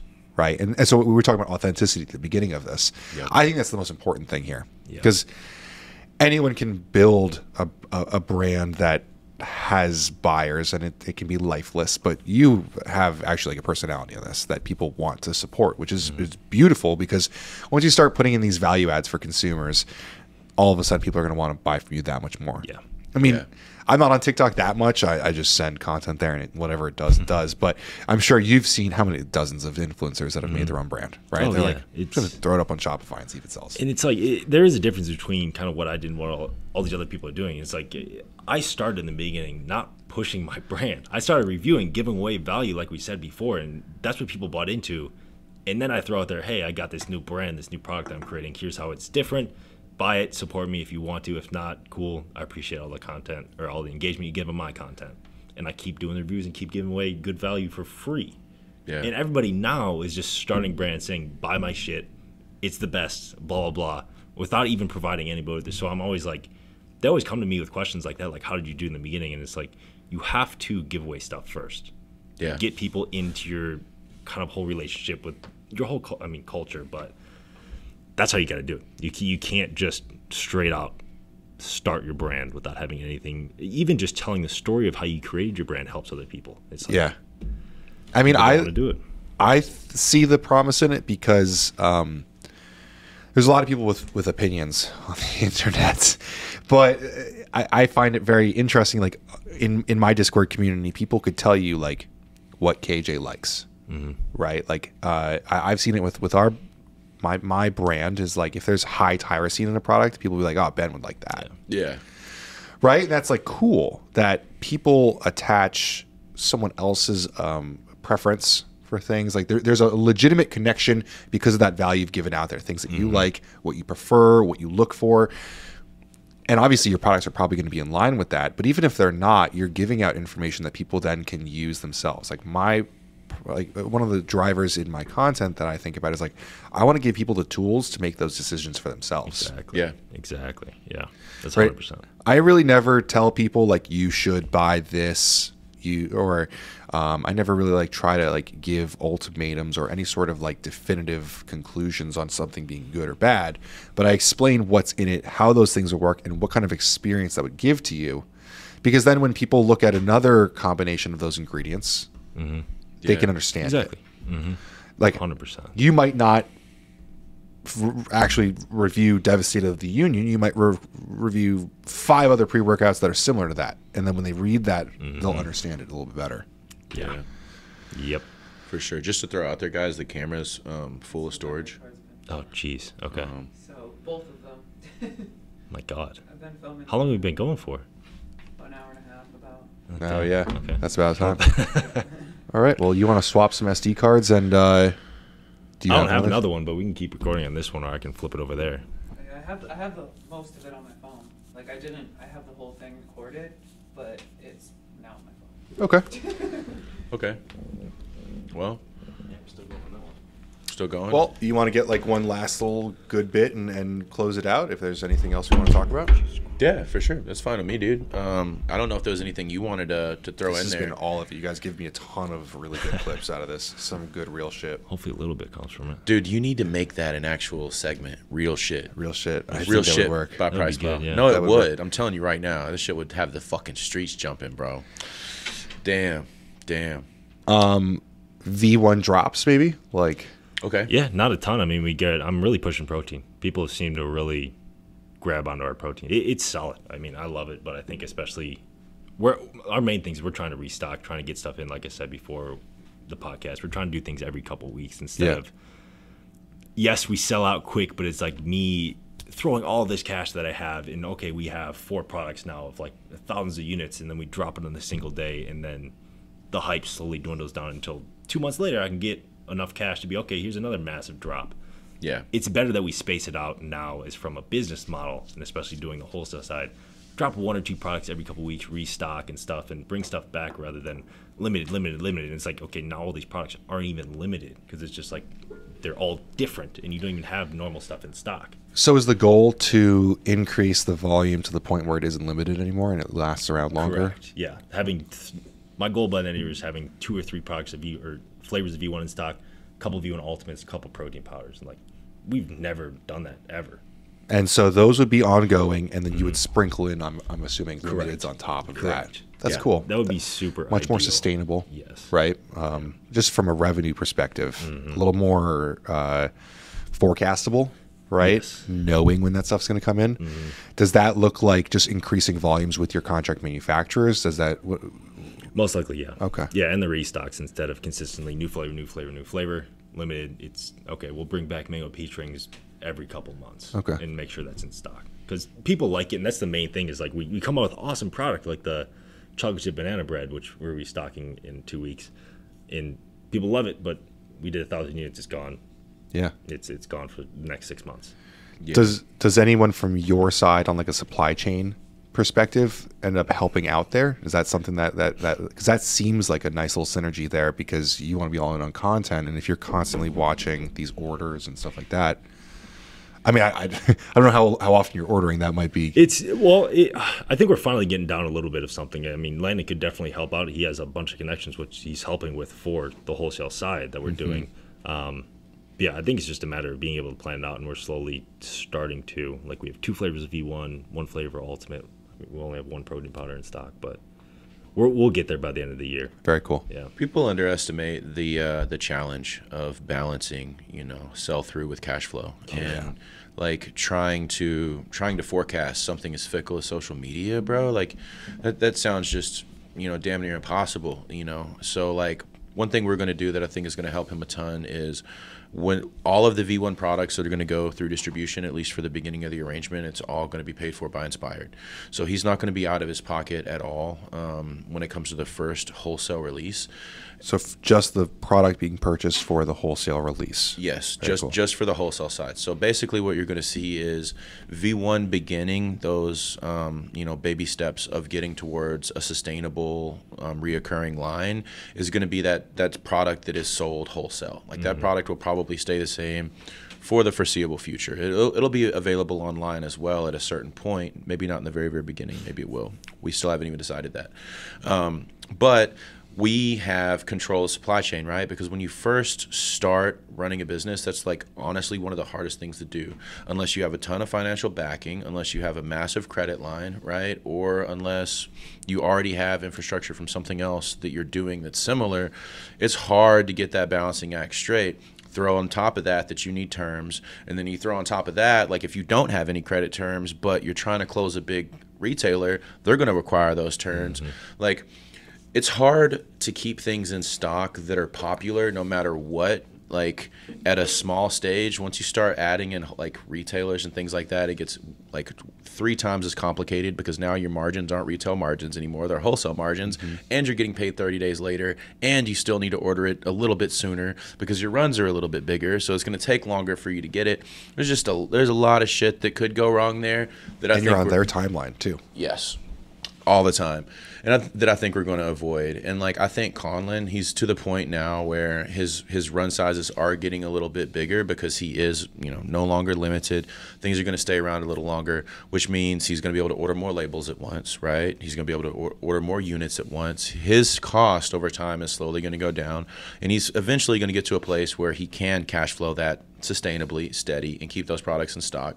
Um, and the hope is all of this additional revenue from the wholesale side one that's going to speed that process up because he's going to have a lot of additional revenue to keep his online products in stock but it's also going to be the profit he needs to continue to innovate and put mm-hmm. out you know more products whether it's for wholesale or online. But either way we're going to keep both avenues of it exciting. Like the really cool insanely crazy shit most likely is going to be v1nutra.com like the 500 units only 1000 units only mm-hmm. limited but the I guess the diamonds are the best work that can be done. It's still going to be found in the store. Yeah. You know what I mean? It's just not going to be the one-off, crazy, insane, supreme version. So, Awesome.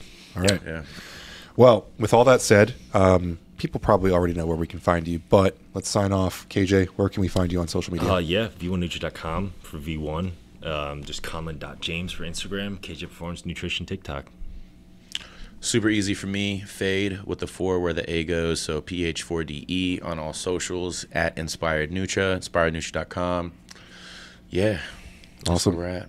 Thank you guys so much for joining us. Thank this has been really fun. Yeah. I think uh, I'm really excited to put this this content out there. We could have probably kept going a couple Yeah, more no. hours. I, I yeah yeah. don't if if poor, I want to say thank you to Kayla for Yeah, manning the camera. If you weren't carrying carrying that camera, I'd say let's let's keep going. But Yeah. very cool. Uh, awesome. Well, Yeah. more to come from all this. Thank you guys.